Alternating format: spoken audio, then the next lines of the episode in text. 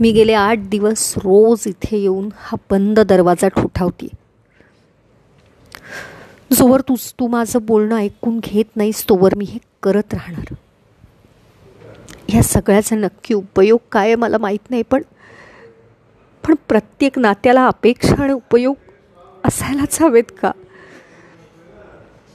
तुझं आणि माझं नातं मी ह्या असं अपेक्षेच्या पातळीवर कधी ठरलंच नव्हतं. इनफॅक्ट म्हणूनच ऐक ना. मला तुला काहीतरी सांगायचं आहे कारण त्या क्षणी मी तुझ्यापासून दूर निघून गेले कारण मला भीती वाटली. पॅनिक झाले होते. तुझ्या जवळ येण्यानं तुझ्या शरीराच्या जाणीवेनं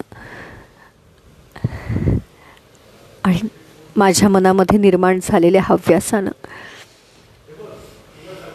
I was ready for you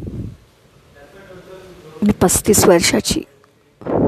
लग्न झालेली दोन मुलांची आई असलेली बाई आहे. मी बाई आहे. मी असं वागूच कसं शकते? हे सगळं मला असं कसं काय जाणवू शकतं? हा थिल्लरपणा कुठून आला माझ्यात? थिल्लरपणा नाही तर काय म्हणू? सांग ना.